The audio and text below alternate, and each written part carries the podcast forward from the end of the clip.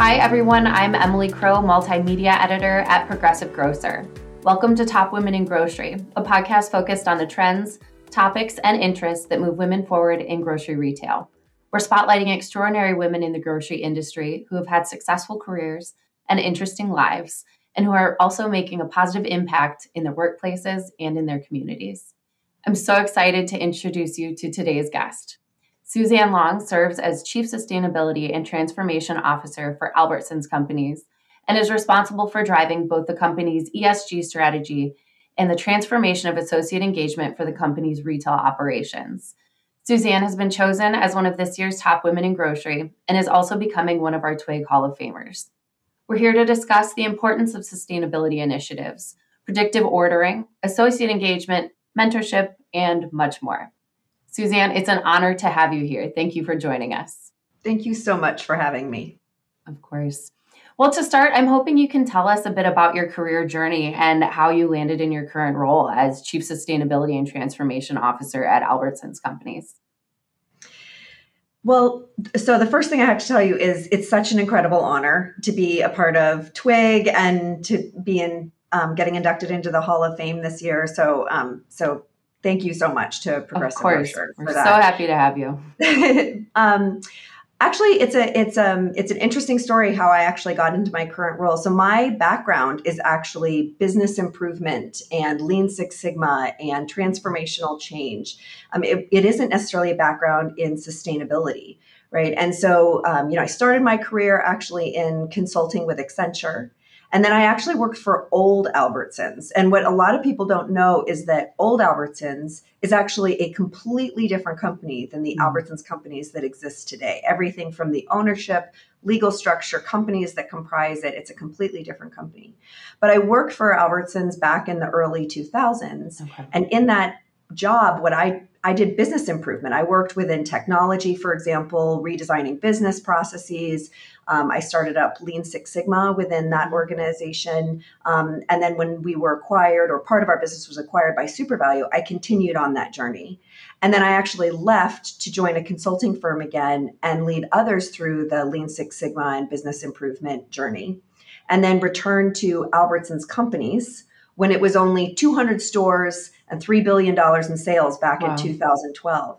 And within just two short years, we had acquired enough other businesses um, to actually make us close to the size we are today. We were about twenty-five hundred stores and sixty-five billion dollars in sales by twenty fifteen. And my job was integration.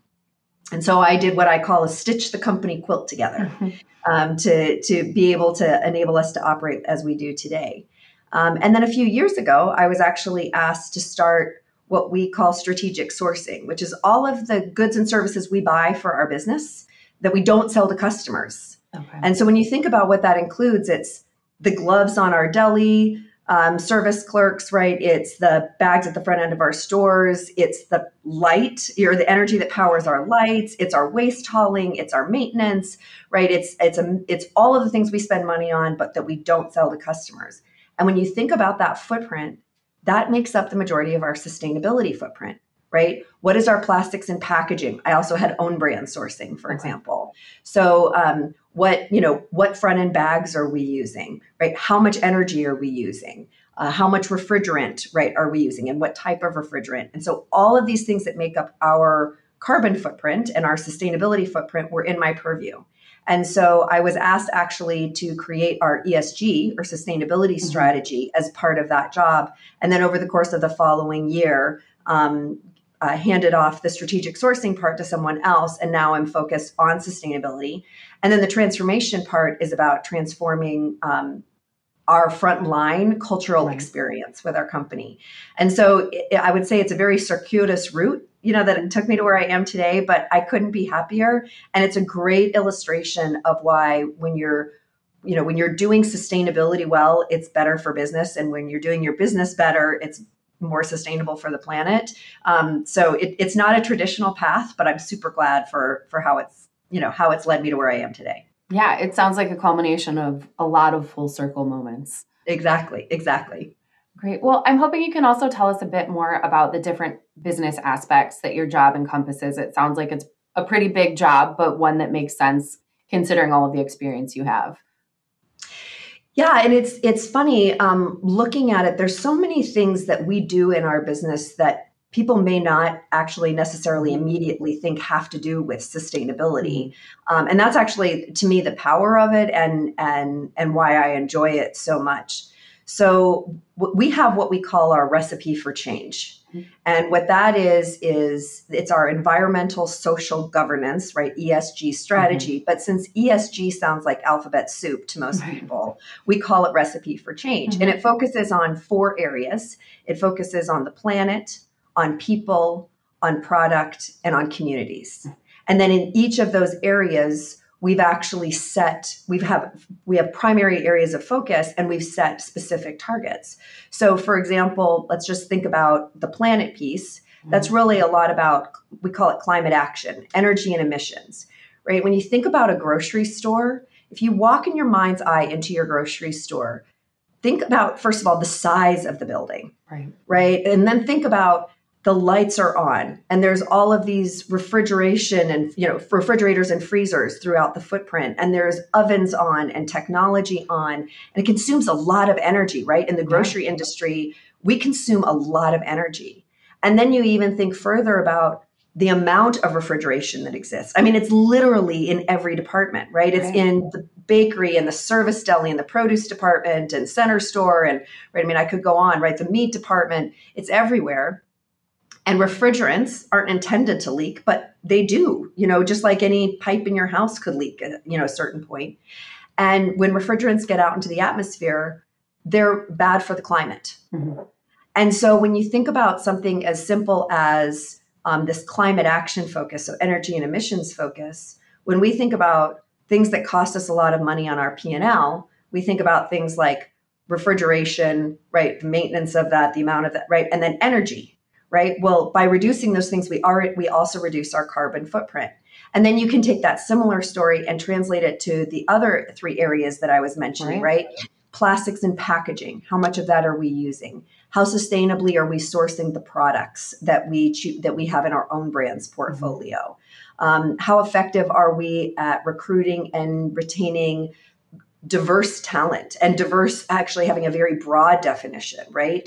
Um, And then you think about things like um, community stewardship, right? And making sure that we're actually taking the food that we're unable to sell, but is still extremely edible and delicious, mm-hmm. and getting it into the mouths of those who need it.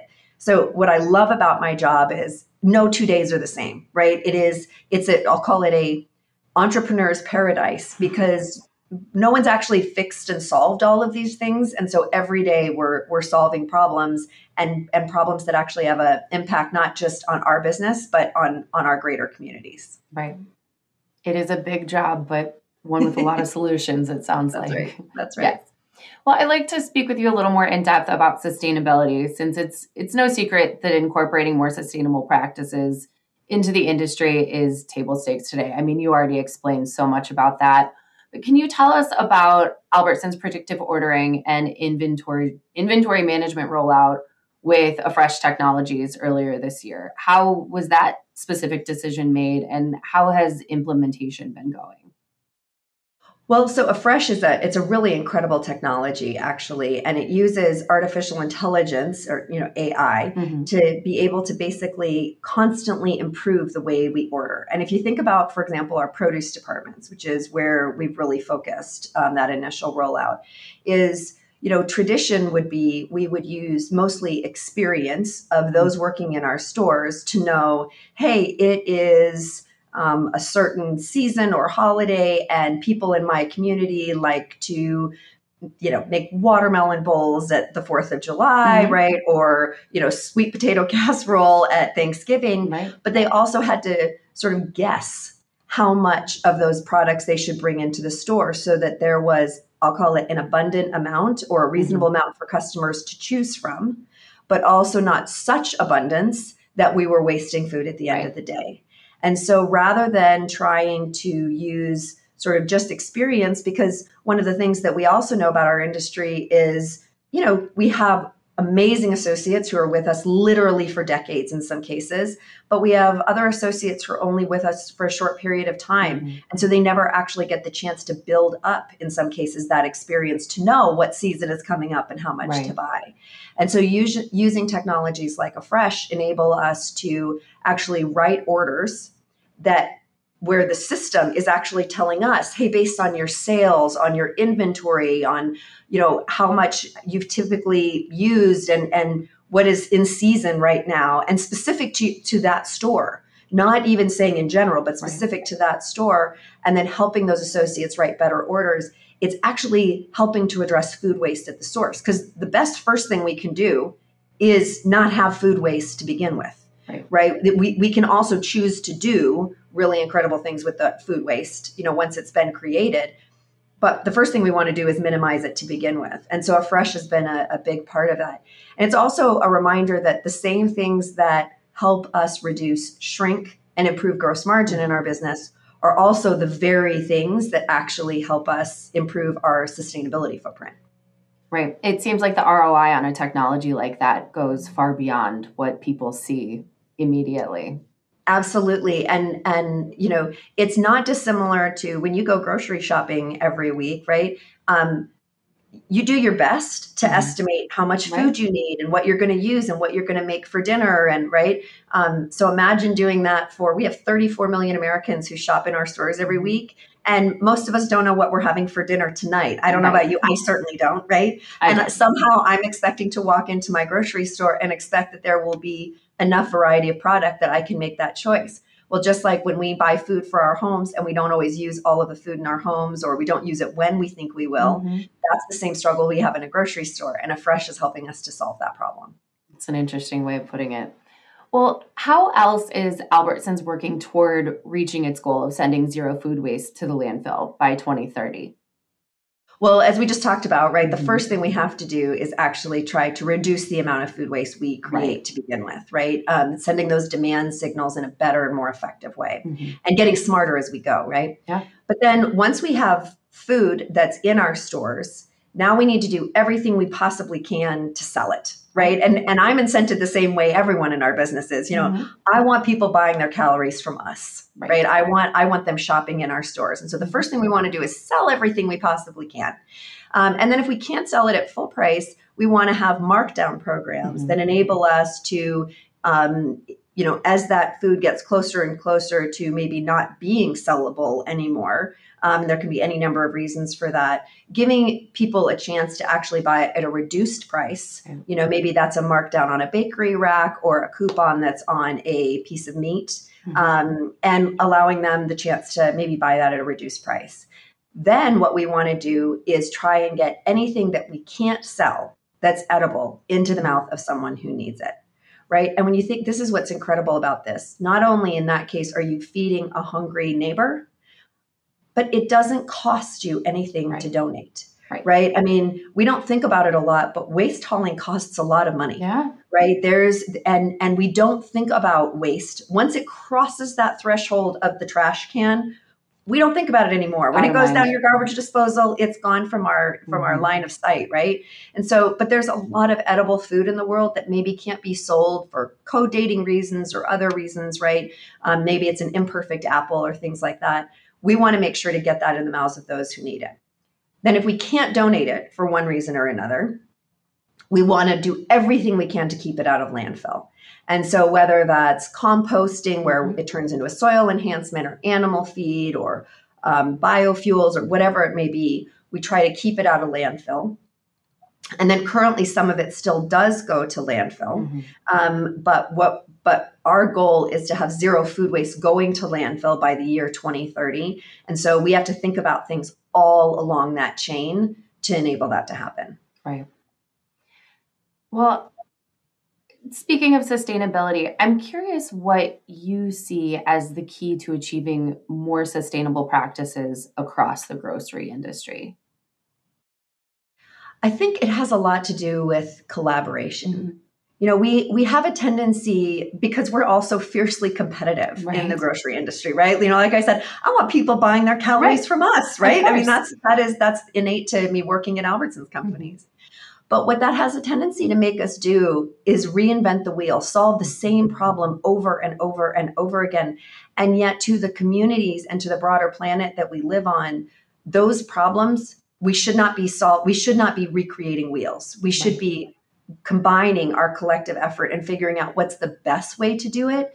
Now, to me, where the competitive edge comes in is how well you execute on that. Yeah. It's not in the idea itself.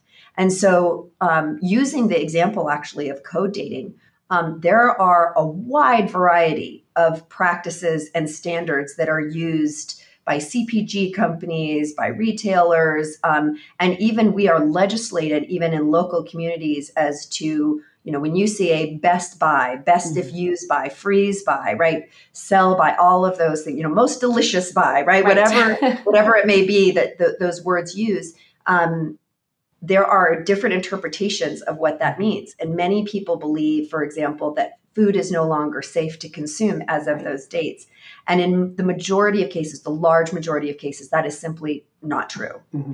Um, and so that's something where we can be partnering as an industry to try and create more uniformity and consumer understanding mm-hmm. of what those things mean, and actually helping to say, boy, if we can't sell it for some reason, please at least let us donate it. And there are places where there are even concerns about being able to donate food like that, even though it is perfectly safe to consume. I mean, I joke around that I have I have food in my fridge that is frighteningly old on the code date and still is incredibly delicious. Okay. Yeah. And I consume yeah. it every single day. Same here. Um, and so I think partnering as an industry to solve problems like that and, and treating each other as collaborators mm-hmm. to solve the problem, even though we're competitors in how well we bring it to life in our stores.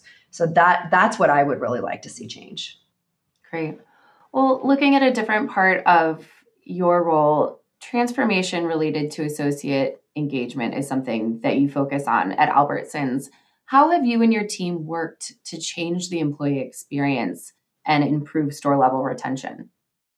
Well, we're really, I would say, getting started at the transformation side of this. So there's there are blocking and tackling things we have to be good at in our business every day, right?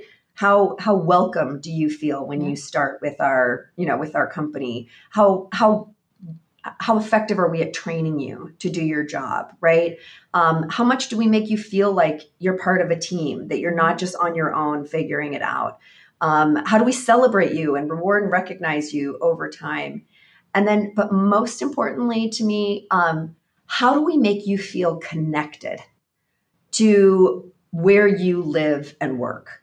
You know, my part of the joy that I have in working for Albertsons, it is it is my Albertsons family. Mm-hmm. I mean, people have, you know, my my children are now both in college, right? So I'm an empty nester. Many of the people that I work with knew me when I was pregnant, yeah. right? And they they've seen my children grow up. You know, they've known when, you know, they're, you know, we moved into a new home, right? Or, you know, when something joyful or even something sad happens. Mm-hmm. And there is this beautiful bond that we see among associates who stay with us, right? That they're, they find their best friends at work and they call it their work family, yeah. right? We spend more time at work than we do oftentimes. We sure do. Family.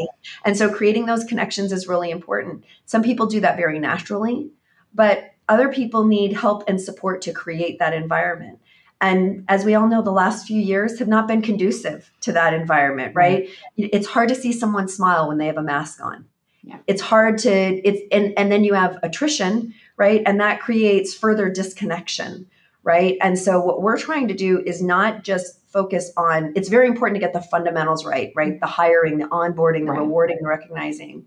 But to us, it's about what is it that creates human connection and how can we find micro ways? Because, you know, we have two hundred seventy thousand frontline associates, yeah. micro ways that allow us to connect with them or allow them to connect with their community. And community, I'm using a very broad definition. Sure. Yes, it might be helping, you know, the person who needs help, but it may be just helping a fellow associate or right being a part of something larger. I think I think if we can create that connection, all of a sudden um, we transform an industry. And by the way, we make the thirty-four million Americans who who walk into our stores, we make their lives better too, because it will show up in how they see us. Um, you know, a smile or, you know, hello. It's that big community like you talked about. Yeah. Well, switching gears, we love talking about mentorship here on the Twig podcast. How were you impacted by your own mentors? And do you speak, seek out specific mentorship opportunities with, you know, those who are still coming up through the ranks? Gosh, you know, mentorship to me is, is um, you hear so much about it, mm-hmm. uh, right? And the importance of it. Um, and I think I had a tendency early on to think about it very much as a formal thing. Yeah. You know, who is your mentor? Mm-hmm. And I think as I've developed in my career, what I found is that the mentor relationships, at least for me, are more about finding the connection and the the connections with people who I admire, who I see some behavior that they do that I would like to be able to reflect as well. And so it's a little less like, you know, will you be my mentor? Mm-hmm. Right. You know, um, reminds me of the kids, right? You know, are you my mother? Right. Are you my mentor? Right. It um, does feel so formal sometimes. Yeah. It feels so formal. And I think it can be far more informal than mm-hmm. that. And, and it can be as much um, about identifying the people and the behaviors you want to see and mimicking those and creating um, relationships with those people with whom you mm-hmm. see that connection um, and those behaviors. But sometimes there's a bit of mentoring um, in a in a different kind of way that's about knowing what behaviors you don't want to exhibit. Yeah. Who are you not going to be? Um, and and even though that person may not be someone that you want to be your mentor, by providing you a glimpse into, gosh, I think I would have handled that differently. Mm-hmm. Sometimes even that's a form of, I mean, I hate to call it mentoring, but yeah. it's it's a it's a sign of recognition that, boy, I'm going to do that different when I get the it's, chance. It's still a learning experience. It's still a learning experience. Yeah. So I'm and I'm I'm really um, I think for women in particular. Um, you know, the further along you get in your career, the more you realize how much network matters. And I don't mean network in the superficial sense. I mean network in the build relationships. That is, it's, you know, the the the the mentoring comes in my mind in some cases as much from the people who may actually be less senior as the ones who are more, because you see in them something that sparks joy, interest, new ideas. Um, so, so I think that mentoring, I think about as a very broad definition yeah. and something that you should just be seeking out in every person that you meet every day. I love that. That's a really interesting way of looking at it that I don't think people do necessarily. It can go both ways. It can be a good or a bad. There's, there's a lot more to it than we think. That's right. That's right. right. Well, you, like I mentioned, are one of Progressive Grocer's Top Women in Grocery honorees and also one of our Hall of Famers this year. What does it mean to you to be a top woman in grocery? And what advice do you have for other women still looking to grow and flourish in the industry? Well, I I mean, I can't emphasize enough what an honor it is to be a part of it, because I look around at the women in our industry and I'm floored every day Phenomenal. by the incredible things that they do for one another, for their customers, you know, and and um, so to be among them is um, it, it's it's it's incredibly humbling, to be honest.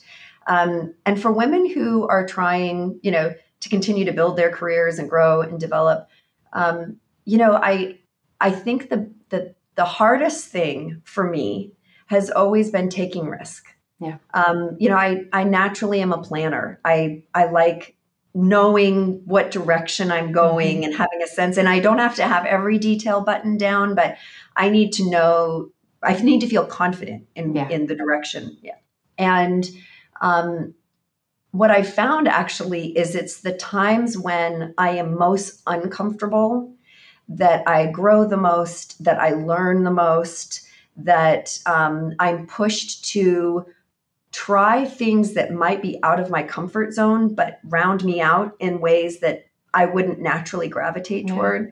Um, I mean, that was true when, you know, I ran the integrations. No, I had never run a, an, an integration of, you know, that size. You know, it was yeah. the largest acquisition in food and drug history in the U S, right? We acquired Safeway. Right. And, you know, I dove in headfirst to the, you know, into almost into the shallow end, to yeah. be honest with you, that, right? Um, and, and so, but all of these, you know, sustainability was not my background. Right. Um, but diving in on that, Lean Six Sigma, not my background, dove in on that.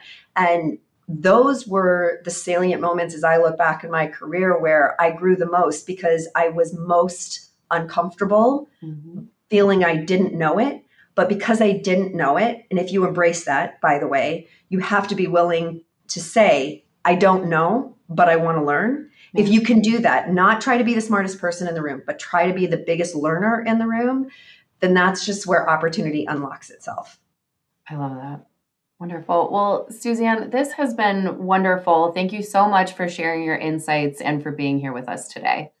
I'm so glad to be here, and I just can't wait to celebrate with the other twig winners. Well, we will see you in November then. For more information about the Top Women in Grocery podcast, please visit w w w dot progressive grocer dot com slash podcast. You can also subscribe to this series wherever you typically listen to podcasts, including on Apple, Google, and Spotify. Finally, do you have an idea for a twig podcast topic? We'd love to hear from you. Email me at e crow at ensemble i q dot com. See you next time, and thanks so much for listening.